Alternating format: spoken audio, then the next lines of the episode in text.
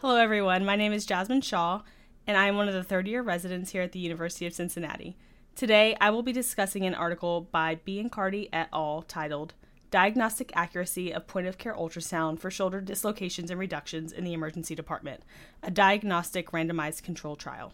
The clinical question that this paper sought to answer was whether or not POCUS improves diagnostic accuracy when used in conjunction with physical examination for the diagnosis of shoulder dislocations, proximal humerus fractures, and determining whether or not reduction was successful. Acute shoulder pain is something that we encounter frequently in the emergency department as emergency medicine physicians.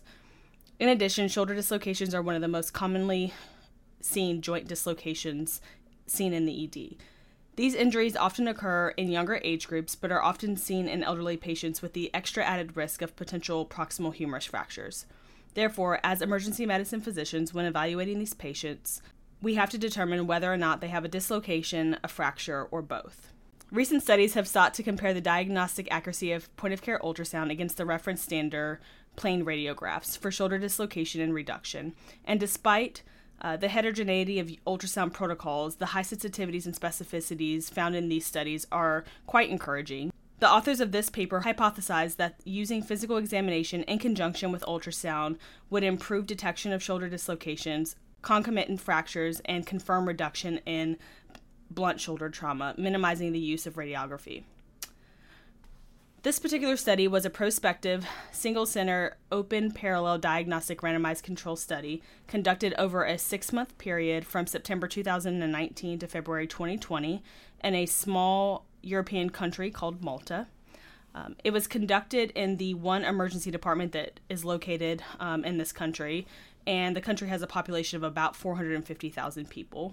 The study population uh, in this paper was defined as patients greater than 16 years of age who presented to the emergency department with acute shoulder pain and decreased range of motion. Their exclusion criteria included patients less than 16 years of age, patients with chronic shoulder pain, those unable to give consent, if the patient was involved in some kind of polytrauma, and those referred with already confirmed diagnosis of acute shoulder dislocation or fracture the interesting about this study is that they kind of used the staff that were available to them um, in this emergency department. And so not necessarily coming from a center that had like a very robust research department.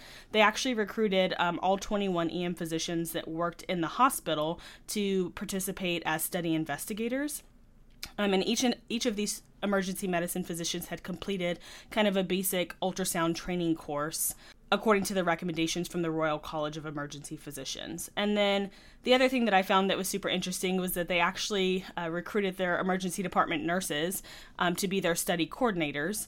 And so all eligible patients who presented to the emergency department with uh, acute shoulder pain w- would actually be screened by one of these coordinators who was also an emergency department nurse and they would be screened against the inclusion and exclusion criteria. And if they were able to give consent, um, they would be approached about being enrolled in this study. So, participants, once they were enrolled, they would be randomized to either the control group, which consisted of just a standard physical exam only, or the experimental group, um, which included the standard physical exam with the addition of point of care ultrasound and both of these groups were evaluated against the reference standard, which is your standard anterior, posterior, and axillary view plain radiograph.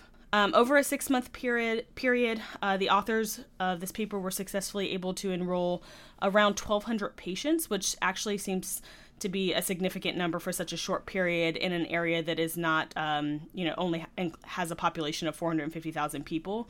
Um, and then they stratified their randomization technique based on gender and age uh, to ensure equal distribution of confounding variables. All of the ultrasounds that were performed in this study were performed by the EM physician. Um, and again, all of these physicians were trained in like basic ultrasound. Um, in addition, all of the emergency medicine physicians, when using ultrasound, use the same type of ultrasound machine and the same low frequency curvilinear probe. So, like I said before, a total of uh, 1,200 patients were enrolled in the study. 290 of um, the patients ended up being essentially dislocations. Um, and the, the interesting was that the sensitivity prior or using physical examination only was about 80%, and the specificity was 60%. And the uh, authors found that with the addition of point of care ultrasound, the sensitivity actually increased to 100%, and the specificity also increased to 100%. And this seemed to be true uh, in regards to proximal humerus fractures as well as uh, reductions. Um, it was kind of the same thing that was seen throughout, where uh, you had standard physical physical examination only, and when you added in point of care ultrasound, um, you had a significant increase in your sensitivity and specific- specificity for detecting these diagnoses.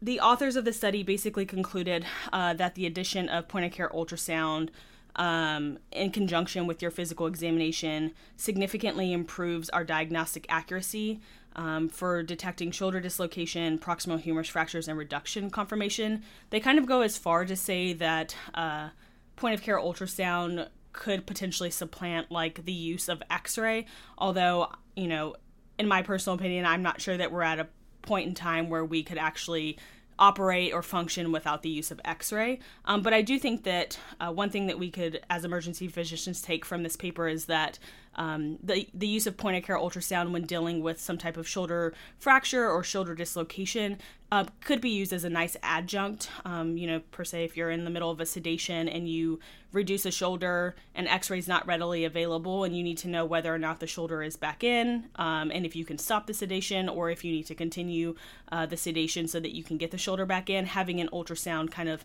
available um, at the bedside may help kind of improve our ability to detect whether or not that reduction was successful.